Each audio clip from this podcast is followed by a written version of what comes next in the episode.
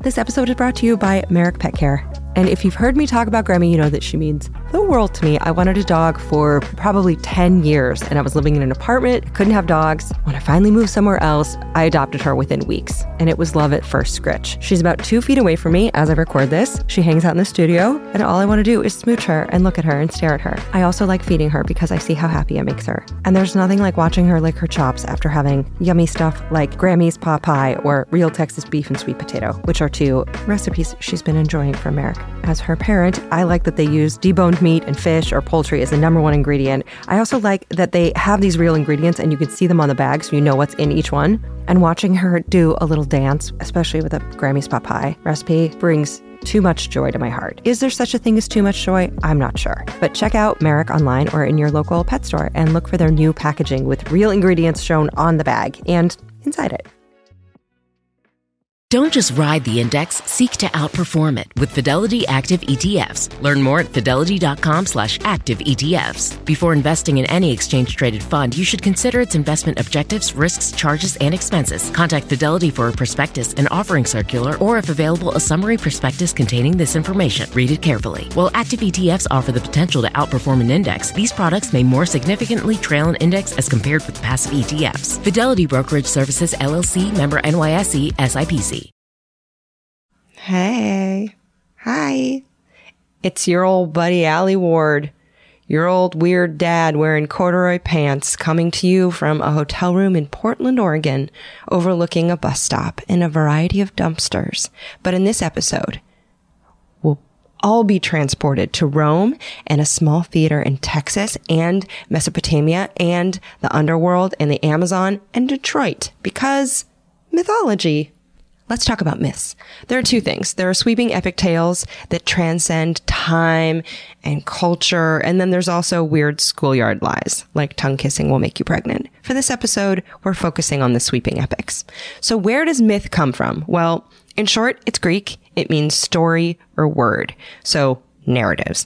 Now, before we meet our ologist, I do want to tell you a story about this lady who makes a podcast. And every week she would creep into a cave also known as her closet filled with laundry, and read all of the magical reviews that beautiful elves with ears would leave her, and it would make her so happy. And like a clarion call, it would make the podcast go up in the charts and alert everyone in the land to listen.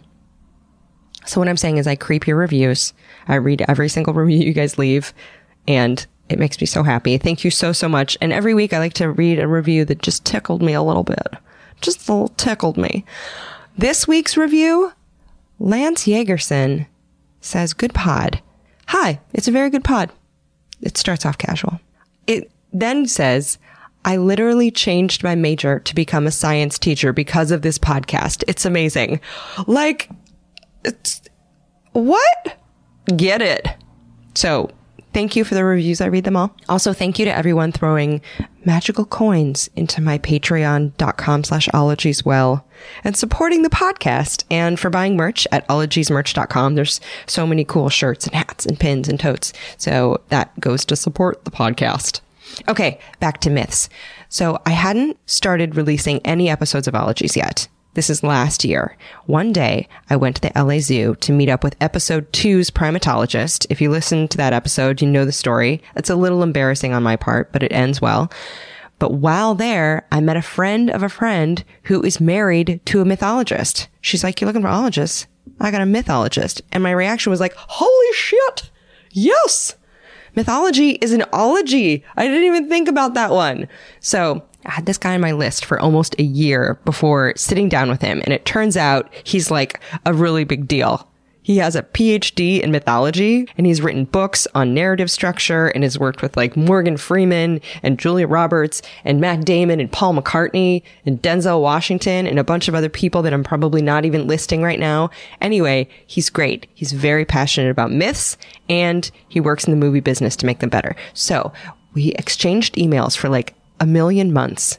And then finally I went to his house. It was Super Bowl Sunday. And I was like, I'm so sorry that I scheduled this on Super Bowl Sunday. And he's like, I don't give a shit. And I was like, cool. And his house is filled with all of this crazy movie memorabilia and antique projectors and gramophones and wax cylinders. And I think I spent a good 40 minutes before we even started recording just trying not to touch expensive antiques in his house. So he and his wife Katie are amazing. They welcomed me in.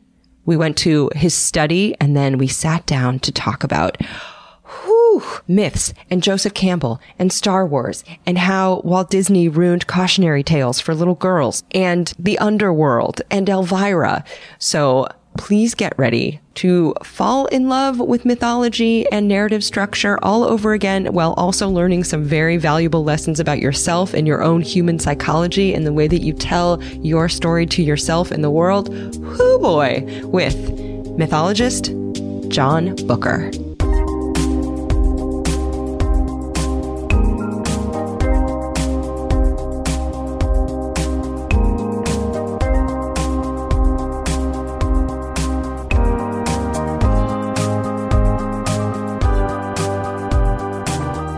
It's pronounced Booker, but it's spelled B U C H E R.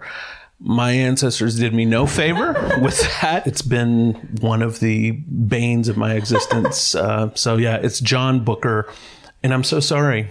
Uh, It's I just I feel like I have to apologize for my name. I'm glad you did because I was like, when is he going to apologize for how his name is pronounced? Because this is really upsetting to me. My last name is pronounced Weld. Now, you are a mythologist. I am a mythologist. Yes. Does your business card say that? It actually does. It does? It does. Yes. At what point did you get to call yourself a mythologist? I went after my doctorate in mythology, and that uh, at that point you uh, you get to call yourself a mythologist when you knock that PhD in mythology out. The Pacifica Graduate Institute in Santa Barbara is uh, one of the only places in the world that you can actually get a doctorate in mythology, and that is where the Joseph Campbell Libraries exist, which is one of the reasons uh, I chose to go to that school because I really was interested in this guy named Joseph Campbell. Who I had heard about from this guy you probably haven't heard of named George Lucas. Her, mm, up and comer. In the year 1971, George Lucas was in a bunch of personal debt, which always makes me wonder, like, I wonder what he was buying. I like to think he was spending the money on like yoga classes and too much Dr. Pepper. But anyway, that's probably what I would spend it on. But he started writing a movie about a Jedi warrior, which was okay. Universal Studios read it and was like, yeah, no, sorry, loser. So the story goes that Lucas revisited some of Joseph Campbell's works about mythology. He tweaked the script, sent another draft to 20th Century Fox, and they were like, yo, this is tight. And George Lucas is now worth $5.3 billion. Thanks, Joe Campbell. Few people went and saw the movie, and now um, uh, we we sort of look to Joseph Campbell as being one of the uh, spiritual fathers of Star Wars, but it also opened up a lot of people's imagination to the role of mythology in our current society, which I think is super interesting. Give me a little bit of a 101 on Joseph Campbell because I feel like I didn't know who Joseph Campbell was until I moved to Los Angeles and started dating screenwriters. Yeah. And then there's a lot of their bookshelves are like uh, mostly Joseph Campbell. But can you give me a little bit of a primer on what his deal was and why why he suddenly was like, "P.S. This is how you tell a story." Yes. Joseph Campbell was a academic guy, but someone who never got a doctorate, but someone whose curiosity became an utter passion about why different cultures around the world had told the same stories when they had never come in contact with each other. So I'll give you an example every culture in the world has a flood story about how the whole earth was flooded and things started over. Most of us in Western culture, of course, associate that with Noah and the Bible, but every culture has this flood story.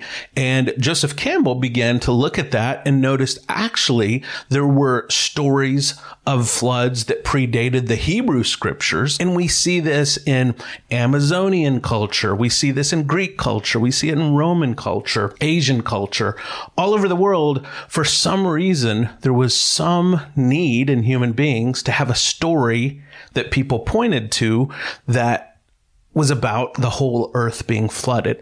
So where does uh where does the hit movie Waterworld come in? That is a great question because that is our modern retelling of the flood story. And I think we can see how far things have come now that we've got Kevin Costner on the job. Really, is there need ever again to tell that flood story? I think not. It's a new New Testament. Waterworld was the 1995 Kevin Costner flick that was essentially Mad Max meets Burning Man in the open ocean. And it was the most expensive film ever made at the time. 175 million bones. Yet it scored only 42% fresh on Rotten Tomatoes. Now, the production remains a myth in and of itself. This is, it's a tale of hubris, teaching us all not to spend 75 million over budget, lest everyone throw shade at your movie before it even comes out and then make fun of it for years. It's very applicable to all of our lives, I think. Oh, it's not.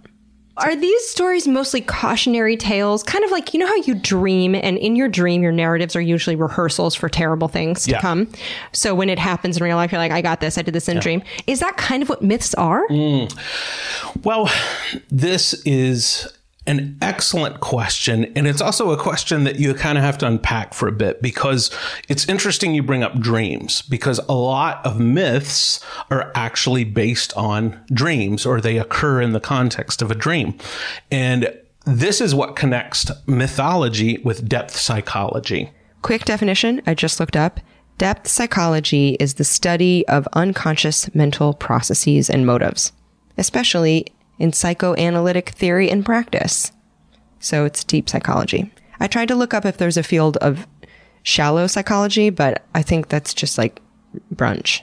And that's one of the big reasons people study mythology is understanding the psyche of people that tell these stories. So, with depth psychology and dreams, we can uh, we've determined that when people have a dream, usually every character in your dream is you. Uh-huh. So if if you even have a dream about your parents and, and something weird happening, uh, there's some aspect of that dream where every character is you. so Oh my God. your mother, that's that's some part of you that's playing that out. Your father, that's some part of you that's playing that out. Um, so Joseph Campbell was uh, one of the first to begin to connect that idea of mythology and psychology and begin to figure out, you know, there are these stories that exist all over the world, perhaps because people are having the same dreams and having the same experiences in their head, which really began to open up a lot of curiosity in other people to say, huh, I wonder if that's true. Because I'm guessing you and I have had some of the same dreams. Have you ever had that dream where you feel like you're you're falling and right before you hit the ground, you're like, Ugh! Yep. Oh, and then there's the tooth dream where your teeth fall out. And then I have this dream a lot where uh, I will find a new room in the house. I live somewhere and then I'm suddenly like, whoa, I have another room. I, oh, it's empty. Is that a thing? That's a thing. Okay. So psychologists and mythologists would say that is usually our psyche that is wanting to open up some new area of our life or some new area in your experience that you should begin to let your own curiosity seek out, okay, what new areas do I need to go into? Because there's something inside me that is wanting to explore something new. Mm-hmm. Mm-hmm. Mm-hmm. So, what was John's entree into mythology? How did that big, heavy, dusty door creak open? When I saw Raiders of the Lost Ark, I determined that was what I wanted my life to be. Really? But I grew up in the oil fields of East Texas, and archaeologist was not anything that people really did for a living. um, so, you know, I got involved in uh, um, technology and, and film and television and all sorts of other types of storytelling. But really, my heart was going back to Raiders of the Lost Ark and seeing Indiana Jones travel around the world and not just solve mysteries, but come in contact with the ancient stories and relics and symbols that had existed for thousands of years and bringing interpretation to those things.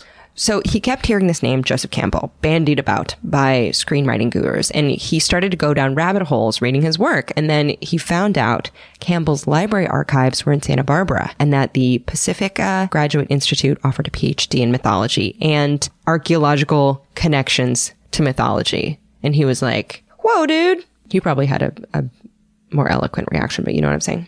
And I thought, this is as close to Indiana Jones as I may ever get in my life.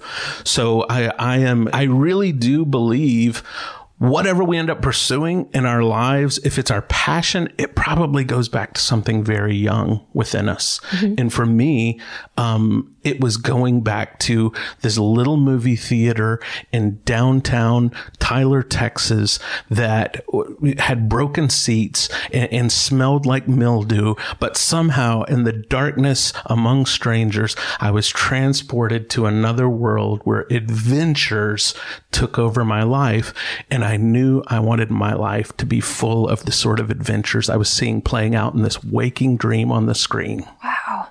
When you obtain a PhD in mythology, your life may entail travels to places such as Italy, Greece, Malta, which is an insanely tiny island off the coast of Sicily that I just looked up, and Dubai, where you may help infuse the ancient stories of mythology into amusement park exhibits and other cool stuff, and so on, at least if you're John Bucher, who I imagine has to staple extra pages into his passport, which is the best problem to have.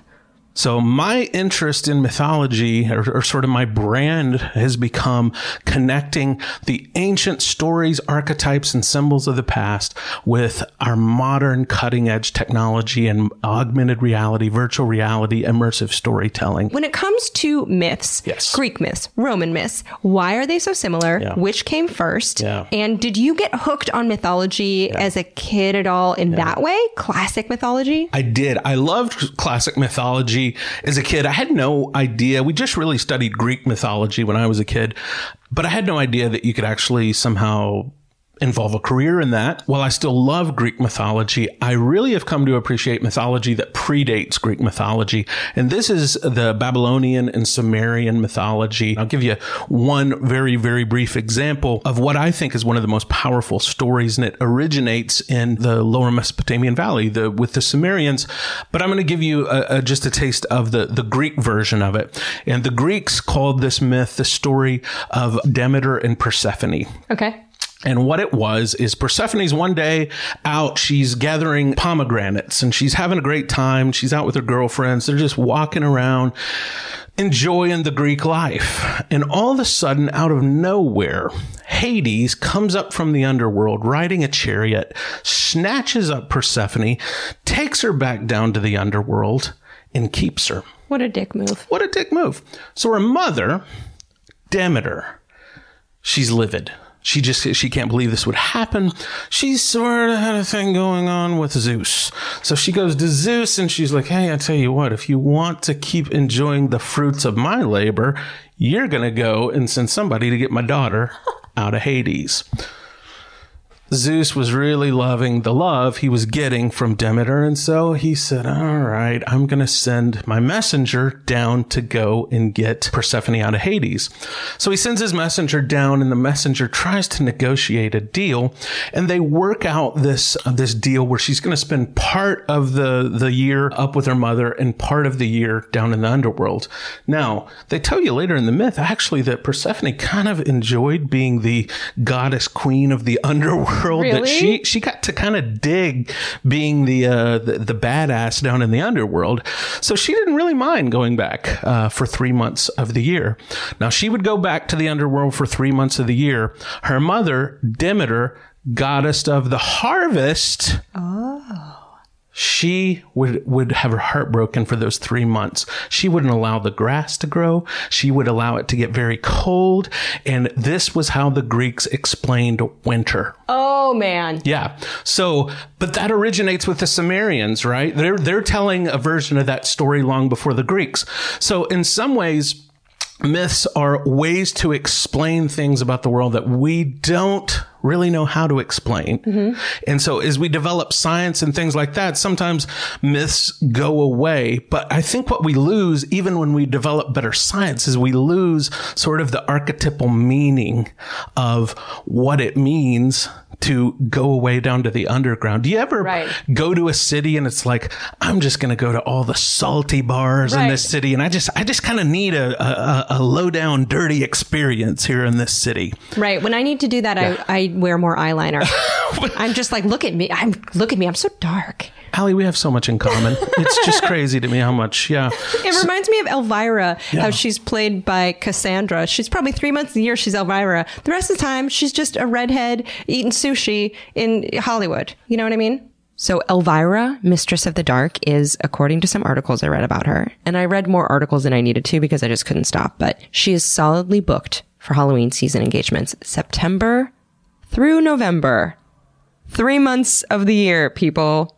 The rest of the time, she's a gentle Kansas born redheaded woman named Cassandra Peterson, who's a vegetarian, loves watching Netflix and singing. I'm telling you, I read a lot of articles about her. Can I also just quickly tell you the mythological uh, origins of Cassandra? Yes. Because that is a name that we get from Greek mythology. Oh. And it's interesting in our day and age, especially because Cassandra, very beautiful woman, right? One of the gods, yeah, he starts hitting on her. Okay. Starts hitting on her, and she's not having it. Because she's not having it, he decides to up the ante and give her a special gift. He decides to give Cassandra the gift of prophecy. She's going to be able to tell the future. Hmm. She's still not having it. She's just not going to get with this guy. This god spits in her mouth Not cool. not cool, spits in her mouth, and it curses her tongue that when she speaks prophecy, no one will believe her. so she's this woman in Greek mythology that has the ability to tell the future, but the curse is that no one will believe her. Now, I think that's a super, super important myth for women in our culture right now that they identify greatly with that, and women have felt that way for thousands of years. So I think that's a really important myth. That's just like uh, old timey gaslighting to the extreme. You can say that again. So tell me the basic arc of a story. Yeah. Because I think once you start kind of cracking open like the Joseph Campbell, the mythology box, you start to realize every story is the same story, same pattern. It's almost like a song. It's got a crescendo, it's got an ending, it's got a beginning. So what is a story? What are these patterns? Yeah. So even uh, even before Joseph Campbell began to identify this, we've got our friend Aristotle who tells us that every story should have a beginning, a middle, and an end. And even though we're like, yeah, this is really revolutionary at the time, right? Because nobody's telling stories in three acts, and this is a big deal.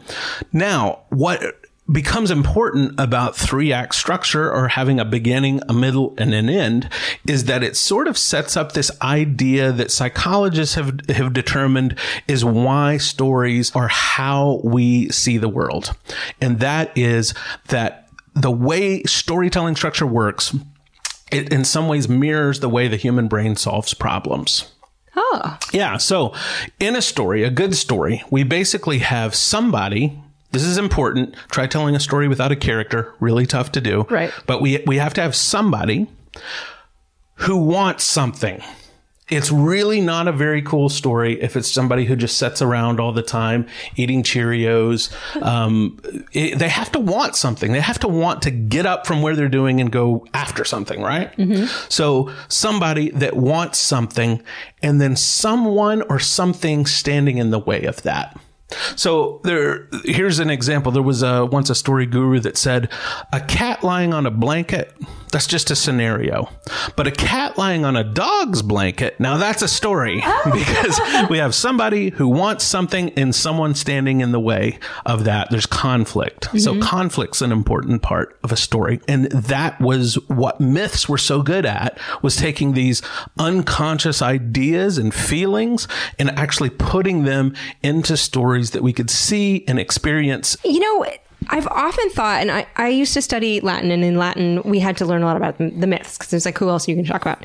But I, I remember thinking the way that we look at celebrities is so much like the mythology back in, in say Roman or Greek times. So someone is a demigod, and I feel like we put celebrities as like half god, half human, fallible. They have an ascent, they have they have a, a rise, they have a hubris, they have a fall. What role do you think? Celebrities play in our modern mythology? Or do you think we play that out all in movies? No, I, th- I think celebrities very much are archetypes that we need in within our uh, psyche and within mythology itself. And part of that is because there are certain things that we have moved away from ritualistically in society.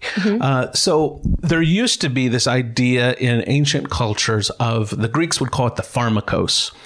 This was basically the person we're going to sacrifice every year. Oh boy. Yeah. So this would be the person we're going to put all the bad things and all the sins on this person and go sacrifice them to the gods and say, Hey, l- let us slide on everything. We're going to, you know, sacrifice this person. And we see this in cultures all throughout the world.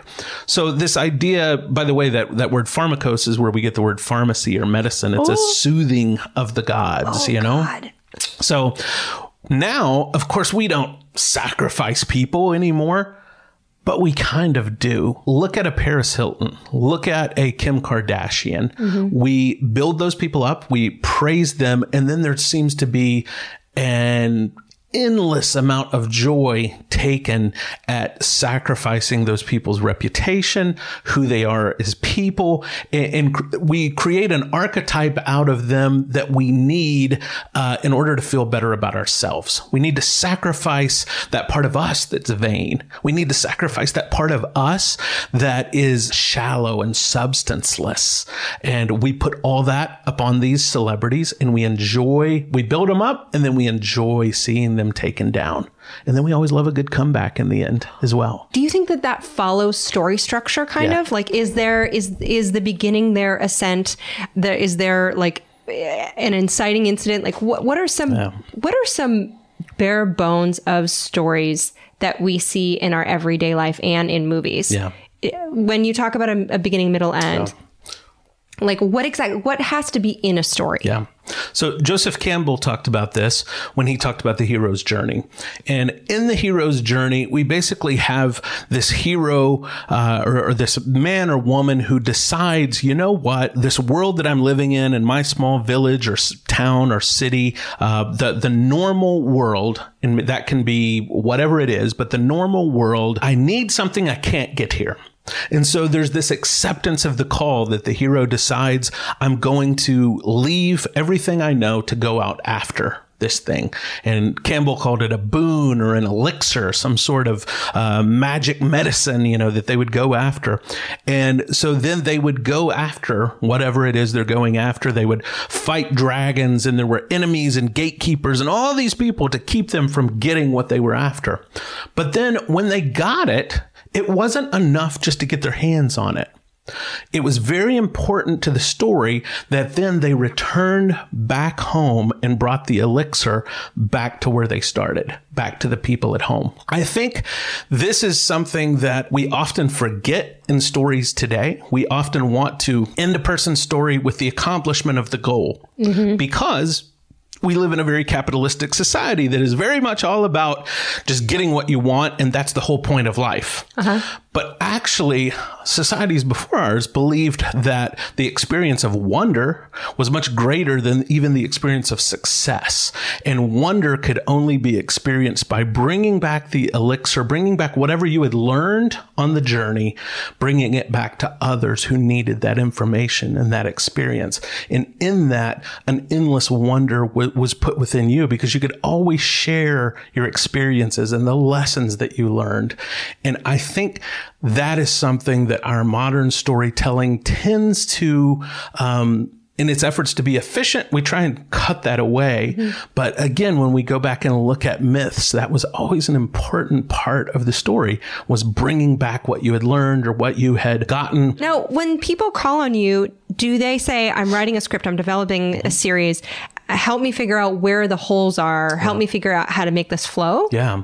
You know, it's different almost with every project, but that happens a lot uh, where a production company or a writer or a studio will call up and say, Hey, we've got this project. We know there's some problems with it. We're not exactly sure what they are or even how to fix them. Could you come in and take a look? And I am always happy to go and do that. Sometimes, though, people will be developing a show that is around some really specific part of history that has some sort of mythological mythological connection. And, by the way, I should mention that mythology is not just confined to the Greeks and Romans and the, the sort of typical myths that we think of. I uh, did deep work on the mythology of Hinduism and Islam and Buddhism, Sufism, Christianity, Judaism. You know, all of our religious traditions uh, are mythological in nature as well. John will consult on TV shows and films that have like religious or mythological connections, or he might be in the writer's room for, say, a show that takes place in ancient Rome, so he can give some context to Roman stories. So it's not just like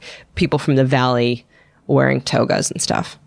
If you're trying to tell a truthful story that relates to our culture today, you sort of have to use the psychology of the way people think today but you also have to be true to the history. So you have to find a middle ground psychologically between the motivations people understand today and the uh, the the history of what was happening at the time. You know, the the way that men and women interacted, Right. the way that children, you know, were treated. And They're like, how can we make Caligula likable?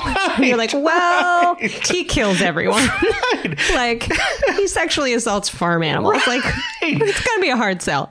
Lest you think I'm being hyperbolic, please do give Caligula a Google. So thank you, Wikipedia, for informing me that, quote, once, at some games at which he was presiding, he ordered his guards to throw an entire section of the audience into the arena during the intermission to be eaten by the wild beasts because there were no prisoners to be used. And he was bored. Um, impeach much? So, can you tell me the difference between a story, a myth, a fable, a parable? What are what's the difference? Yeah, that's a great question, actually. Thank you. So let me start actually with a fable because I, I think that's a really interesting place to start. One of the uh, more common uh, fables, most of us have heard of Aesop's fables, Yeah. and we we know fables like the uh, the tortoise and the hare, for example, and most of us are familiar with that story, and we know sort of the meaning of the story is uh, don't get lazy because you know even slow and steady wins the race, and you know if you nap at the finish line, the turtle will eventually beat you. We don't really have the correct understanding of how fables work today because we tend to think of ourself as one character and then whoever is in opposition to us as the other character. Mm-hmm. The people who would hear the story of the tortoise and hare,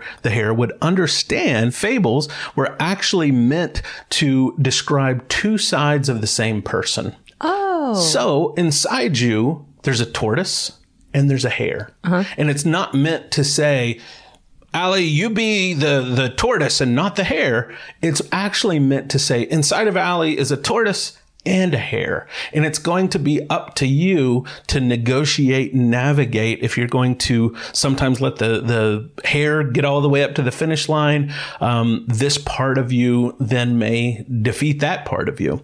But they were meant to be psychological ideas that took place inside of people as opposed to morality tales. So that's that's sort of what a fable is.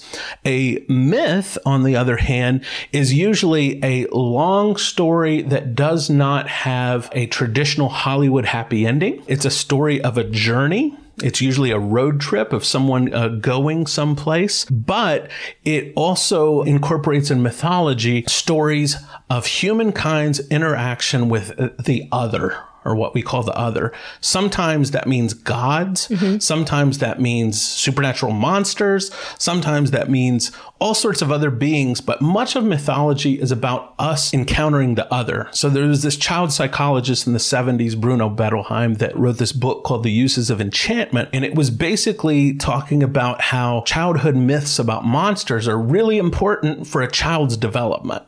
Because when we think we're going to scare kids, when we think we're going to scare children by telling them about monsters, they don't learn how to deal with the most important monster they'll ever face, the one that lives inside of them. Oof. So this is one reason there, there are all these wonderful theorists that talked about the importance of fairy tales. There was a woman named Marie-Louise von Franz who did incredible work about the psychology and importance of fairy tales, especially in women. It is very important that young women have certain fairy tales that they hear when they're younger because it actually prepares young women for certain experiences. One of those fairy tales is uh, the story of Little Riding Hood, uh, Little Little Red Riding Hood. It's like beware. There's dudes out there who want to eat you and kill your grandma. That's it. That's Yeah, it. I mean, it's legit. it's legit. But so many fairy tales piss me off. Yeah. So like I I have s- you you go back and you watch like a lot of like Disney movies and and you're like this is all just like a weeping frail woman who gets swept up by a prince and you're like how is a modern feminist I look at that and I'm like don't feed that garbage to your children. so like how do you reconcile the change in society Yep. with these really well-worn myths Well, and stories? First, you have to recognize that Disney really messed up fairy tales. Okay. Uh, yeah, Disneyfied fairy tales are not anything I'm a huge fan of. Really? Yeah. Uh, fairy tales, before Disney got a hold of them, were very adult in nature and they were very violent and they involved all sorts of things that we today would say is not appropriate for children. So you, you, I think, have to expose your children to um, the truth of real fairy tales and not a Disneyfied version that does make every woman to be helpless and a princess that can, you know, is waiting to be saved. That uh, let's go back to Red Riding Hood for a second. That's originated with this Bavarian folk tale called The Story of Grandmother was the first time.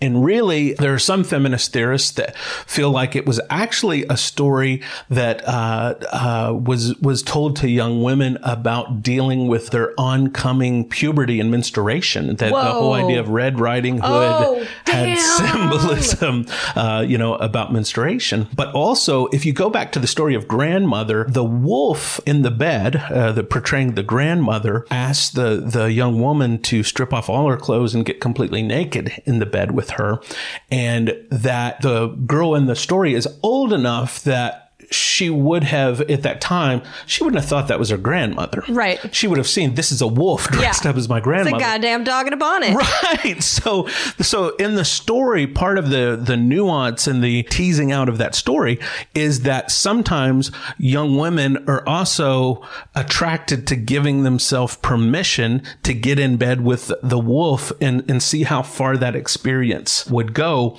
And in that story of the grandmother, by the way, there's not a hunter that comes in and kills the wolf. The wolf eats the, the girl and she is killed. Um, That's savage. Yeah, it's savage, but it's also a story that I think has much more truth to it than the guy coming in and saving the young woman from the the wolf. And uh, like Hans Christian Andersen, Little Mermaid was brutal. Right. Right. Side note, in the original Hans Christian Andersen version of The Little Mermaid, the prince falls in love with another princess and marries her.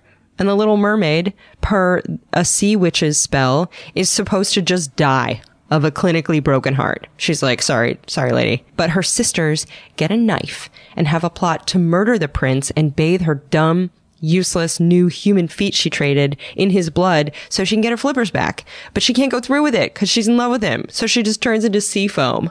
She's like, man, this sucks. Also, there's like no talking lobsters. So, so these fairy tales before we kind of Americanized them Yeah. Were cautionary tales. That's right. And so now getting back to fable, myth, is story and parable. What are those? Yeah. So a parable is typically a way of approaching the world through story that's binary. A parable is meant to teach a very simple black and white lesson. Mm-hmm. Do this, don't do this. Okay. Be good, you know, don't don't be bad. So we see parables, especially you know, like in the Bible and places like that, um, where morality is of the chief utmost importance. So parables really deal in the realm of morality. A story is really over. It's sort of this arching umbrella that we put all these different things under. It's really interesting. There was a famous author that uh, uh, once said, Everyone seems to know what a story is until they sit down to write one. We all sort of know what a story is, but it's tough, you know, for us to sometimes di- differentiate these things. And so we sort of loop all these things under the realm of story myths, parables, fairy tales, all these things, we sort of put them under the umbrella of story.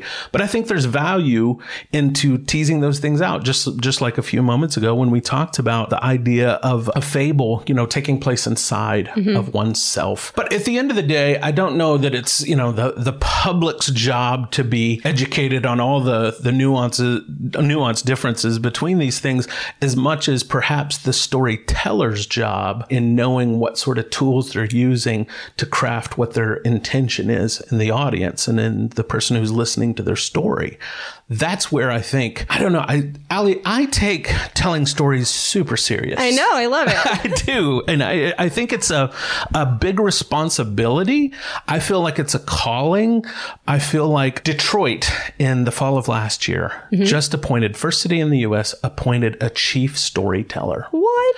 And it's this guy in Detroit, an African American guy that's a brilliant journalist and writer and storyteller, and he has taken on the task of trying to change the narrative about Detroit. Oh my God, I love this so much. Side note, my sister lived in Detroit for a decade, so I've always had a soft spot for Detroit history. And the city's chief storyteller is Aaron Foley. He's an author in his 30s, and he hates the word gritty, like your sister-in-law hates moist. He says, quote, by forever branding Detroiters as gritty, we're put in the position of being pitied over. Bleeding hearts all over the place suddenly feel the plight of Detroiters.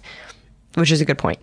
Aaron Foley wrote a book called How to Live in Detroit Without Being a Jackass, which, let's be honest, was written for chicks like me because I'm like a jackass and I have dreams of living in an old Detroit Victorian. So, a point taken. Also, this book bears this gold and green cover script that it takes you like half a second before you realize it's an homage to Vernors Soda. This book is very much on my reading list now, so thank you, Aaron. If there's an ology about Detroit, can we please talk about it? For anyone who has wanted to write, I feel like yeah. in all of us is a struggling writer. Yeah. Every single person, I feel like if you really got them and like had them lay out bare bones, what do they want? Everyone wants to write and create something. What advice do you give people who are starting to write a story, but they have blocks because they feel like they can't do it, or they don't know where to start, or they don't know if their voice is important? Like, what is the first step? Yeah. That that is such an important question because I think you're right. I think almost everybody has some desire to express their story in some form or another. And the first thing that a person needs to know is that no one else has ever told your story before and that the world is not complete without your story. Nobody can tell your story like you.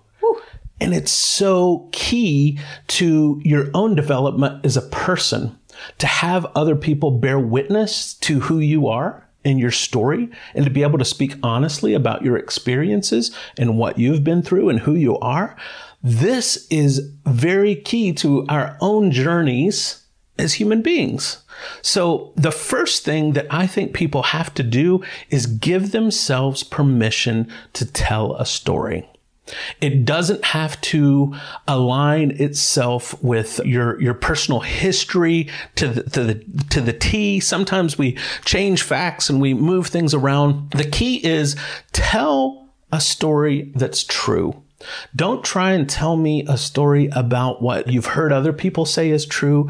Tell me a story about what you've experienced and learned to be true yourself because that will resonate with people no matter who they are. It's universal. We want to hear people speak from a true place. So if you give yourself permission to tell that story, the only other thing you have to do is the hardest thing about writing is getting your butt in a chair and actually doing it. What advice do you have for writer's block or writing anxiety? You know, here's what I do. A couple of years ago, I was standing in line at the Coffee Bean and I was working on a project and I was there like at, I think it was like 5 30, 6 o'clock in the morning. Damn. Yeah, I know. I was I was at the coffee bean. I needed coffee. Um, but there were all these screenwriters sitting in there working on their writing and I'm guessing they had to be at work by 8 a.m., so they were in there doing it then. And it struck me if there's a long line in Hollywood of people waiting to have their shot, those people deserve to be in line ahead of me. They're up doing this in the morning. And Alie, I didn't like anybody having an excuse to be ahead of me in that line. So I uh, decided to start getting up every morning and writing at 6 a.m. What? And you know what? It has become one of the most rich parts of my life because um, my brain's not fully on yet. So there, that, that filter and that, that part of me that says you, you can't do this or you can't say that or you can't tell, none of that is engaged yet. And so the most pure parts of my imagination are coming out on the page. And I'll be honest with you, nobody calls me at six in the morning. Um, I intentionally don't open my email and it's sort of like the dessert I get first thing in the morning that when I go to bed every night, I feel like no matter what happened the rest of the day, I got something done that day because I got some writing done. What time do you go to bed? I go to bed. Now you're going to laugh. I go get in bed about nine or nine thirty. That's dope. And I read for an hour to an hour and a half every night because you cannot, in my opinion, become a great writer without becoming a reader.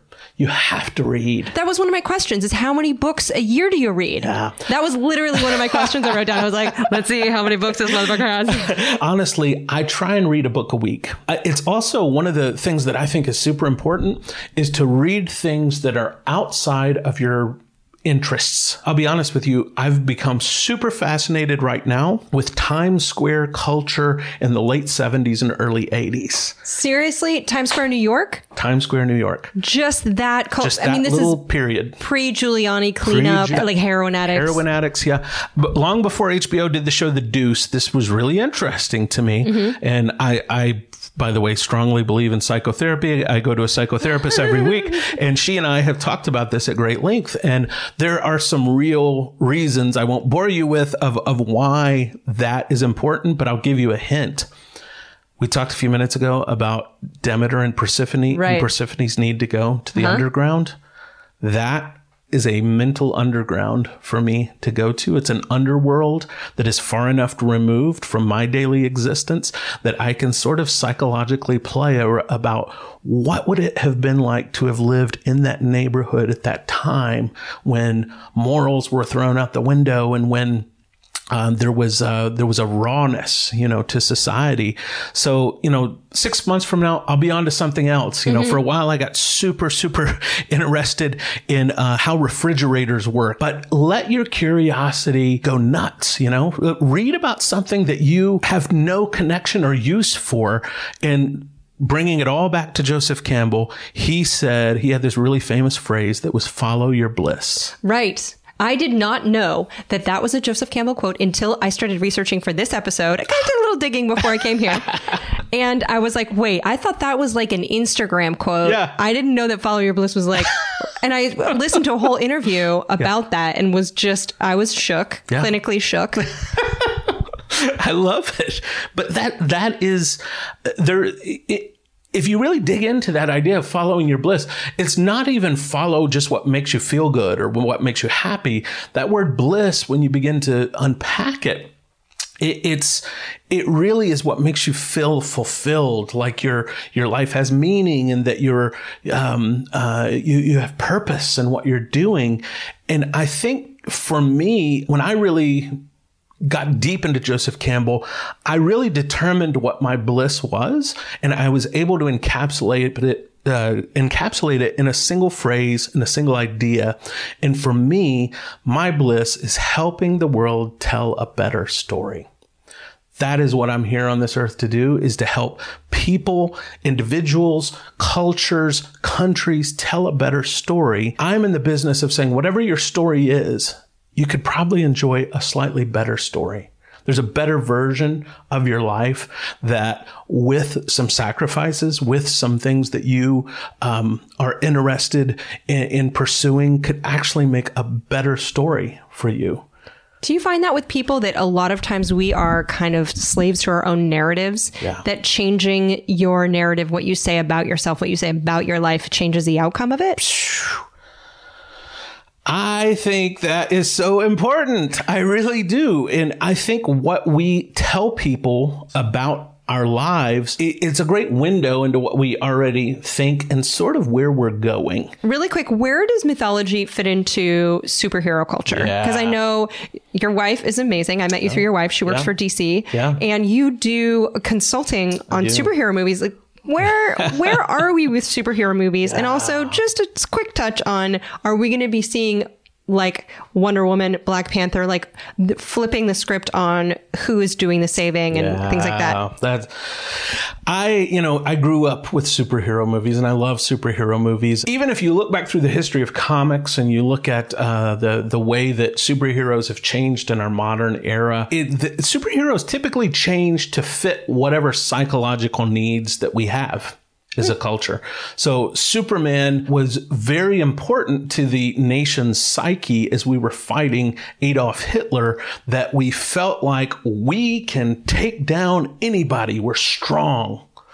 This, you know, this idea of truth, uh, justice, and the American way, it, it, it was very important. We needed that at that time. So whenever somebody can step in and provide an answer, provide something that helps us um, deal with what's happening psychologically in the world, we gravitate towards it. Well, we're have, we're facing different problems right now, and so I think uh, the the rise of Wonder Woman, the rise of Black Panther. Man, those are super important to where we're at right now as a culture because we've seen the way that, especially this last year, the way that women have been treated in our culture has risen to the top and it's not covered up anymore. Mm-hmm. We're having to deal with that as a culture. We're having to deal with how violent we've been, with how mean spirited we've been, with what bullies we've been. And at the same time, women are dealing with uh, having been through the experiences on the other side of that. And so I think Wonder Woman was a very, very important character for the cultural psyche, not only of, of women, but of men as well. What about Black Panther? I think we're going to see the same thing there with all the Black Lives Matter issues that have risen in the last year or two, um, with with racism being another issue that we were confronting as a culture. So I think the future of superhero movies and superhero stories really depends on what problems we are willing to face in our culture. Because I'll tell you this much: if we don't confront a, a form of evil when it arises if we we we just shush it away, it always comes back just with a different face. And we've seen this with the way that women have been treated. We've seen this with racism. When we don't deal with it, it just comes back with a mm-hmm. different face. And I think we're, we're finally ready maybe to deal with some of those issues in ways that maybe they're not going to come back at least like they have before. Right. You know, I think one thing that probably the part of the angst of the last year or so, um, especially politically, Yeah. is that it feels like the end of the movie ended in the middle of the second act. It feels like, oh, wait, wait, wait, wait, wait, what? Like, it feels like there was a something to overcome Yeah. and then the, the credits rolled. Yeah. and you're like wait this is the end? Wait who won? Like you know not to politicize it too much but i think Yeah. people who have listened to this know where i stand. But like it does feel like oh shit no we're supposed to someone's supposed like a he's supposed to fall off a boat or something and then the you know what i mean? Well, in, in I grew up in East Texas, and one of the things that I grew up with uh, was the idea of the compost pile. Which, for those of you who didn't grow up out in on the rural routes of our country, uh, a compost pile is a place that you take the the leftover food and all the things that you know uh, you don't want to burn in the trash barrel, and you put them out in a pile. And animals come and they eat from those things, and bugs, and it, it's it's gross. It's nasty, but it actually is a significant, important part of the ecology of the earth. And it also is what generates life because what happens is the maggots and the flies and the gross insects come and they eat off this compost pile and then the the the rats and the the mice and stuff come and eat them and then the the wolves and it goes on up the food chain and it's the way that life is regenerated. And Alie I think what we're seeing right now especially in the the American politi- uh, political system I think we're seeing the grossness of the compost pile. I think an order to see new life be regenerated into something new, the, the process of death and decay, Yeah. it's gross to look at. And we're having to look at the grossness of the death and decay of, of, of certain types of fascism and chauvinism and racism. And we have a front row seat to it. And so for us, it looks disgusting and gross. And will it ever end? But I think what we're actually seeing is, is the process of life regenerating and the final gasps uh, of some of these things that we've dealt with a long time. Whoa. So this is just like earwigs eating a soggy biscuit.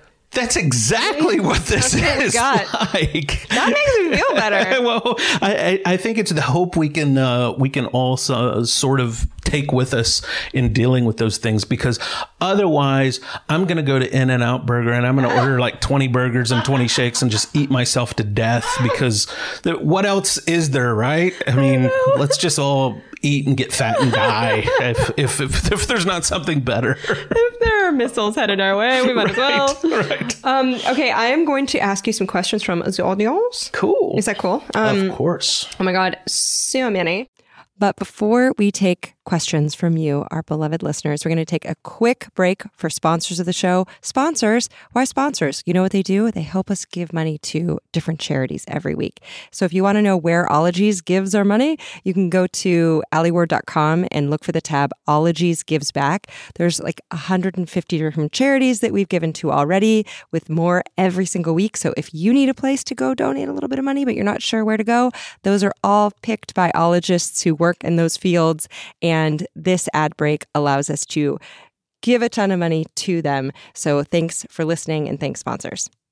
This podcast and my life is brought to you by Squarespace. Do you know that I didn't have a website for forever because I was putting it off because I was scared? And then I heard another podcast talk about Squarespace. I was like, I'm going to give it a shot. I had a website up that day. They have beautiful templates. They host. Squarespace is the all in one website platform for entrepreneurs to stand out and succeed online. Look at me. Even I did it. You can sell products, you can sell your time. They have this guided design system. It's called Squarespace Blueprint. You can select from a layout, there are styling options. You can get your website discovered with these integrated, optimized SEO tools so people find you when they Google. They also have easy to use payment tools. So checkout, very easy for customers, which is what you want. There's also Squarespace AI, which can help you explain what your site is about. You can choose your tone. Whether you're a scientist who wants to share your work with the world, whether you are starting up a business selling tiny paintings of tiny bugs, or a choreographer selling dance classes, head to squarespace.com for a free trial. And when you're ready to launch, go to squarespace.com slash ologies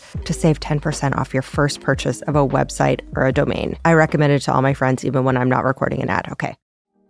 This show is sponsored by BetterHelp. Listen, we're all carrying around just a backpack of stressors and sadnesses. When we keep them all zipped up and the load gets heavier, it can start to affect us negatively. You start to feel misunderstood, sad, resentful. A safe place to unpack that is, you guessed it, therapy. Therapists can help you dump out your bag and work through the heavy garbage that's weighing you down, in my case at least. I've used BetterHelp. They have definitely helped me understand that pushing my feelings down does not actually make them go away, it makes them feel worse. So if you've been thinking about starting therapy, give BetterHelp a try. It's entirely online, it's designed to be convenient and flexible, it's suited to your schedule. You fill out a brief questionnaire to get matched with a licensed therapist. It's so much faster and easier than trying to hunt down a therapist from just online listings and cold calling. That's one thing I love about BetterHelp. And if for any reason you're not vibing with your therapist, you can switch anytime, no additional charge. No drama. So unburden yourself and trauma dump onto someone who's trained for this. So get it off your chest with BetterHelp. Visit betterhelp.com slash ologies today to get 10% off your first month. That's betterhelp, H-E-L-P dot com slash ologies. Oh, KiwiCo. We love you. Kids love you. Parents love you. Uncle Allie's love you.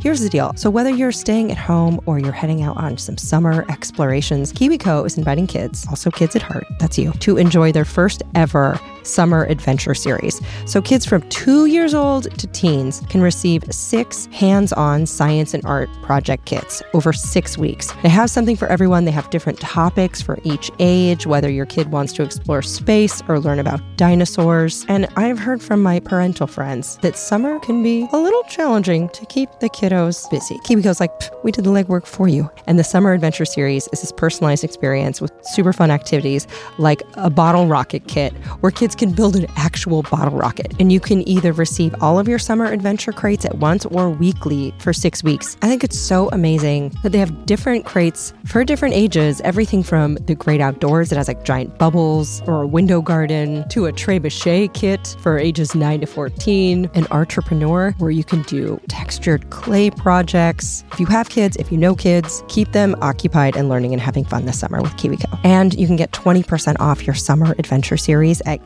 kiwico.com slash ologies summer. That's 20% off your summer adventure at K-I-W-I-C-O dot com slash ologies summer. Oh, have fun. Oh, hi, it's me, the lady that checks a bunch of scholarly articles before she believes anything, Alie Ward. And I feel like we are similar in that we have a fair amount of skepticism and we like to dive deep and find out what the actual facts are. This is why when it comes to any kind of supplements, I enjoy Ritual, which is a female founded B Corp, meaning that they're holding themselves accountable to not just the company, but also to the health of people in our planet. And their clinically backed essential for women 18 plus multivitamin has these high quality, traceable key ingredients in bioavailable forms that are clean. Only about 1% of supplement brands are USP verified, and Ritual is one of them. So I like being able to trust what I'm putting in my body. From an aesthetic standpoint, I'll also tell you that Ritual are beautiful little vitamins. They look like lava lamps and they taste like mint. So taking my Ritual is part of my, I guess, morning ritual. I, that's probably why they named it that, and I didn't even think about it. Anyway, no more shady business. Ritual's essential for women 18 plus is a multivitamin you can actually trust. So get 25% off your first month at ritual.com slash ologies. You can start Ritual or add essential for women 18 plus to your subscription today. That's ritual.com slash ologies for 25% off. Down the hatch. Okay your questions. These are all questions from our patrons mm-hmm. And uh, who are awesome. So if they donate as little as 25 cents an episode, they can ask questions wow. to theologists. I've set up a, it's a pretty high, pretty high price to pay. 25 cents an episode. I love it. My heart is cheap. Matt Brookner wanted to know Joseph Campbell, overrated or rightfully enshrined? I think mm. we know the answer to that one. Absolutely. Okay. I don't agree with him on everything, by the way, but you don't have to agree with somebody on every single thing in order to recognize the value of their work. Okay. Al Martinez, Greek and Roman mythology were among my favorites in grammar school. Okay. Al, that, that was not a question. That's okay, though. That was good. I'm that like, good. yeah. Yes. Uh, Zoe Teplik wants to know what are some of the most persistent myths, the one that appear in various cultures throughout history? I know you mentioned the uh, the flood. Yeah, the flood. I, will tell you another, and it takes a lot of forms, but it's the idea of someone who's mistreated rising from their station. Every culture on the earth today has some version of the Cinderella story, mm. and so that story of someone uh, who is mistreated, who has a difficult difficult beginning in life, somehow rising out of the station that they're in. We see that play out time and time again throughout mythology. And I think there's a reason for that, that in our psychology, we need to believe that things can always get better. Right. I think that's why we like a vicious clap back on Twitter. Yes. We're like, it's a tiny, tiny little myth.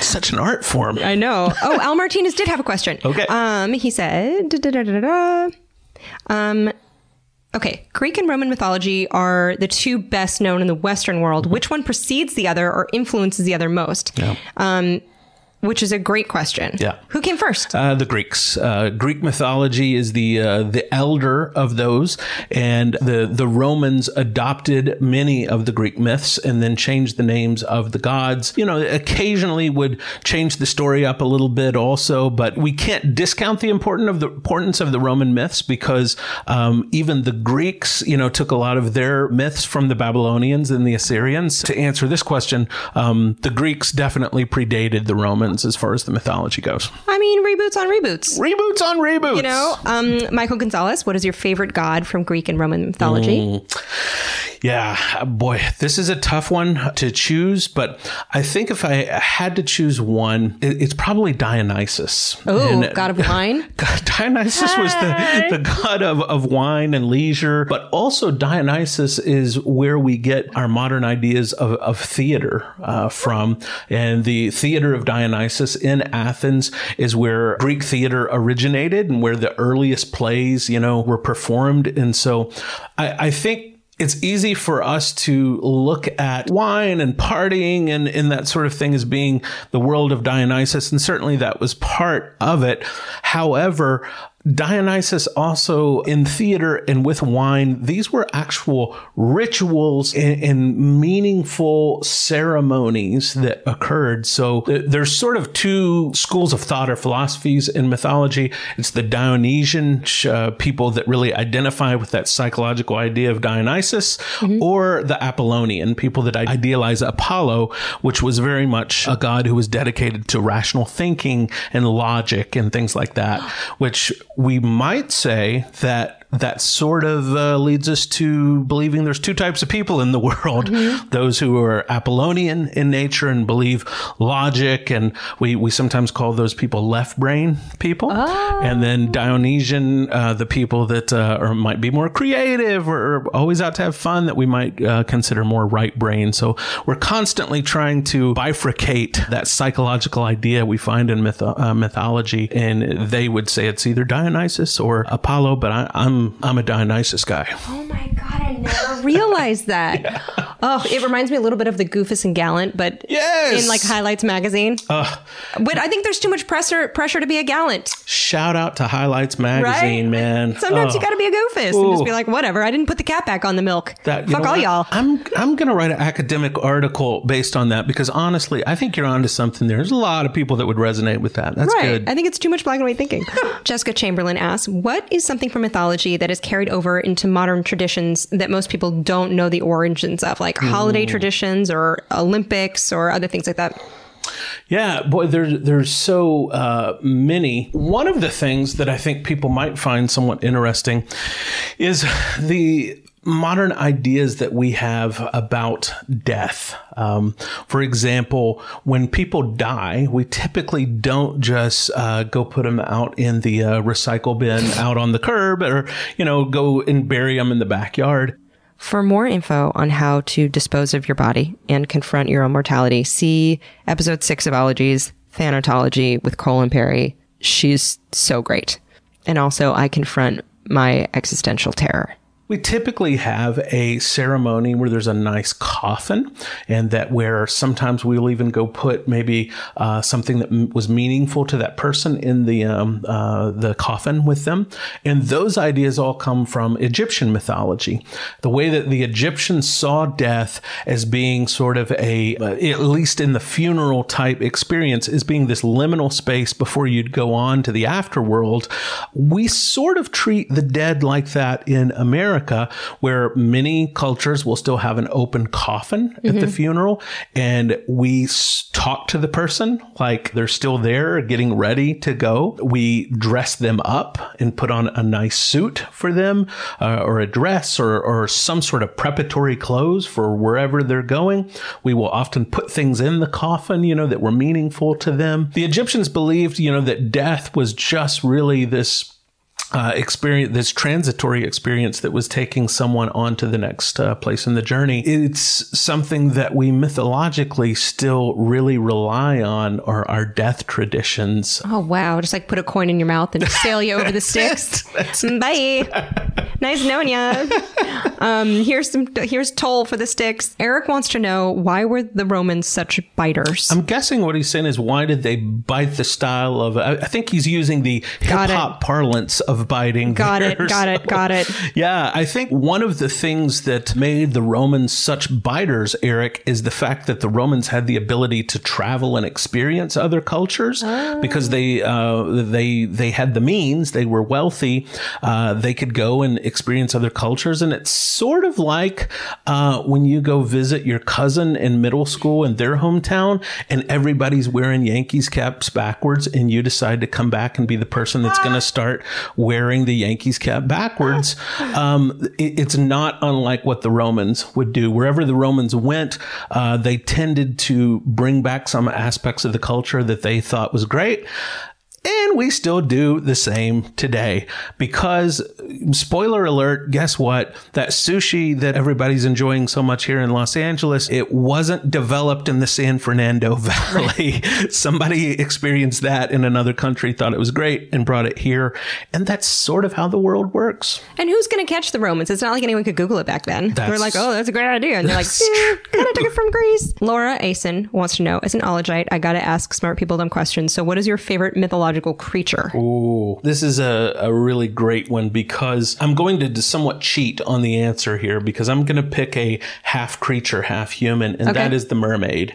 Um, yeah, I, I think mermaids are super fascinating because we although we have Disneyfied mermaids, um, you know, mermaids were often sirens in the uh, older mythological tales that had really sharp teeth and would sing these beautiful songs and set topless on rocks, calling to the sailors, and the sailors would be drawn to their beauty, nudity, and beautiful voices. They would go over, and then a horror movie would ensue from the the mermaids, you know, having lunch on the sailors. So I, I think the idea of dangerous beauty is really interesting to me, and I think uh, mermaids uh, sort of encapsulate that idea of dangerous beauty. So, so for me, you know, it's the the mermaid. I know I, I could have you know picked a, a much more creature like monster or, or subject, you know. So I, I'll give a second place to unicorns because as a straight white male. Uh, our, my people have not given unicorns their due, and I got to say, uh, as, as once said by one of my favorite films from the creators of South Park, unicorns are badass. I mean, they're so revered and Oh, they yeah. can gouge the shit out of you with that horn, right? I mean, it's a horse with a giant, sharp object coming out of I their know. head. What's more manly than that? Really, there's nothing that's more gently phallic than that. You know what I mean? Like a gorgeous, uh, like a totally like majestic but lethal phallus. Like you, you boys need to, yeah, you need to commandeer that as your. Come on. That, that really is the symbol of, of male culture is the unicorn, this magic, dangerous phallus. Mm-hmm. Uh, yeah, no, you, you, uh, male secrets have been revealed on this podcast, Alie. There's no way around it. Tyler Fox wants to know of the two major comics publishers, who do you think has better superhero stories, Marvel or DC? Your wife works for DC. Yeah, I'm going to say DC, on DC. that one. Yeah. Um, you're in a happy marriage. I think you should definitely say DC. And I think, let's see. Oh, and last question, uh, Caroline, also known as Dundernet, says, Who is your favorite mythological underdog? Yeah, I, I'm gonna have to say, you know, the I'm gonna give an old school answer here, and it's Sisyphus. You know, known for pushing the boulder up the hill, and it keeps coming back down. There's something I think we can all relate to in that. No matter what we're trying to do, the idea of, of pushing this heavy boulder up the hill only to have it come back down, uh, that is that psychologically makes me feel understood and seen and really that's what that's what good mythology does you know it makes us feel seen and understood and it makes us feel like there's someone out there that gets us that also told this story and maybe that's the bottom line for all mythology is it helps us feel less alone 100%. yeah Um, so what is your, what's your really quick advice for writer's block? Yeah.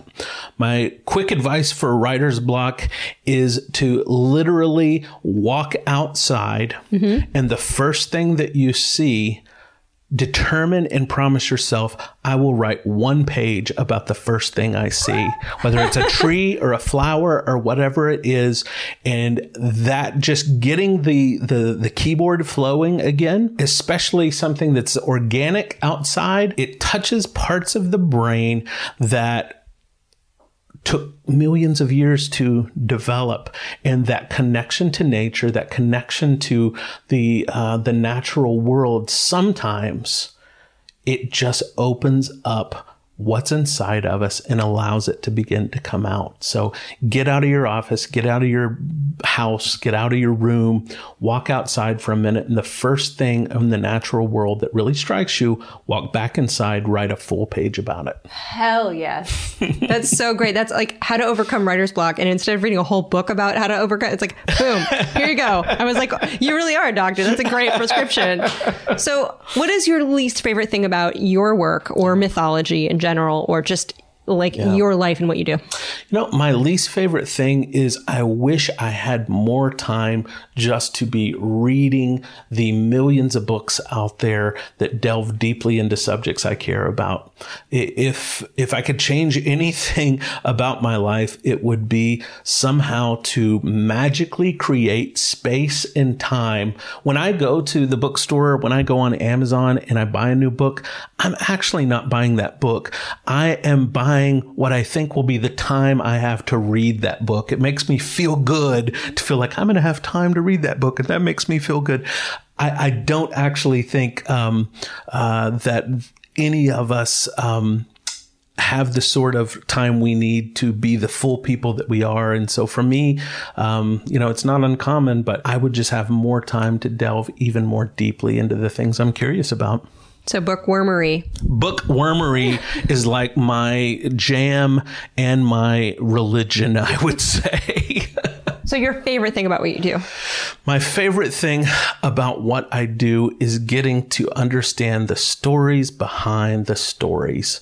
My life became much easier when, even though I'm a mythologist, my became my life became easier when I began to understand that my life didn't boil down to a job description. My life is an ecosystem, and in that ecosystem of story, I have the mountains of mythology, and I have the rivers of story structure, and I have the deserts of writer's block, and I have all these things, and I spend time in different parts of the ecosystem. But if I tend to that ecosystem of my own creativity and life's work, and I treat it like a living thing, I care for it differently. I love it differently, and I don't get angry with it in the same ways that I did before I understood the ecosystem of story and creativity. God, I, I should apply that to my own life, mm. but just the desert would be like emails or something. I'd be like, oh God, I gotta, woof, gotta return these. Maybe that's just a deluge. Maybe that's a monsoon somewhere. Um, so where can people find you? Yeah. I have a website called tellingabetterstory.com. Please go check it out and you can see some of the different work that I do, books I've written, TV shows I've appeared on, podcasts uh, that I've been on. But also, I'm really active on Twitter. So my Twitter handle is at John, J O H N K B U C H E R. Notice I spell it. I say. Yep. People the trouble of uh, having to pronounce it. But those, those are probably the two easiest places to find me. Yeah, I'm just, I'm really fortunate to have a platform to get to talk about uh, these things that I think are really important in life. Story Doctor changing lives, saving lives. So get it all up in John Bucher's website and Twitter. And to follow Ologies, we're at Ologies on Instagram and Twitter as well. Very straightforward. I'm at Alie Ward with one L on Instagram and Twitter. And to become a patron, you can visit patreon.com slash ologies. You can be a patron and get in the club for 25 cents an episode. It's pretty cheap. Um, you'll get sneak peek updates. You also hear what episodes are coming up next, and you can submit questions for the ologists. And also, you help support this ad free, completely independently produced podcast and pay for the editing, which is hugely important, and the hosting, which keeps it running. Also, I hate the term sneak peek. I don't know why I said it. Whatever. You can also support for free just by subscribing. You can rate, review, tell friends about it. That's a huge support. Also, if anyone needs internship credits, holler at me at helloalieward at gmail.com. Perhaps you can help out behind the scenes. I was an intern in college, learned a lot. I can't promise you that, but either way, send me an email if you're interested. Thank you, Stephen Ray Morris, for slicing this episode all together, and to Erin Talbert and Hannah Lipow for being admins on the Ologies Podcast Facebook page, which is a great group of very funny, curious human organisms.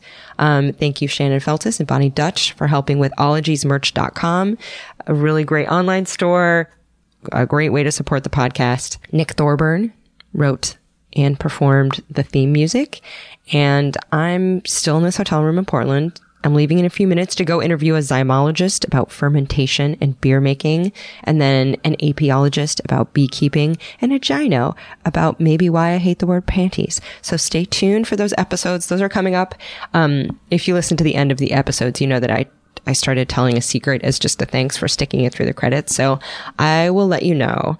Um, I travel for work a lot, and for years and years in hotels, I was afraid to put the do not disturb sign up because I thought it literally meant like people are boning in here or like I'm doing things that you don't want to see or interrupt because they're gross. So for years, when the cleaning staff would open the door at like 7:45 in the morning, I'd be like, uh, "Hey, I'm in here," because I didn't put the sign up, and it's not until the last few months that I've started to just put it out if I'm sleeping. I like didn't realize that the do not disturb sign could also mean like I'm just sleeping. Anyway. Is that did you is that weird? Okay, so ask smart people dumb questions because they love it, honestly. And questions are probably not stupid at all. And anytime you ask a question, it's saying, "Hey, I'm curious and I want to learn from your brain," which I think is the highest compliment you can pay. Okay, bye bye. Pachydermatology, homeology, cryptozoology, litology,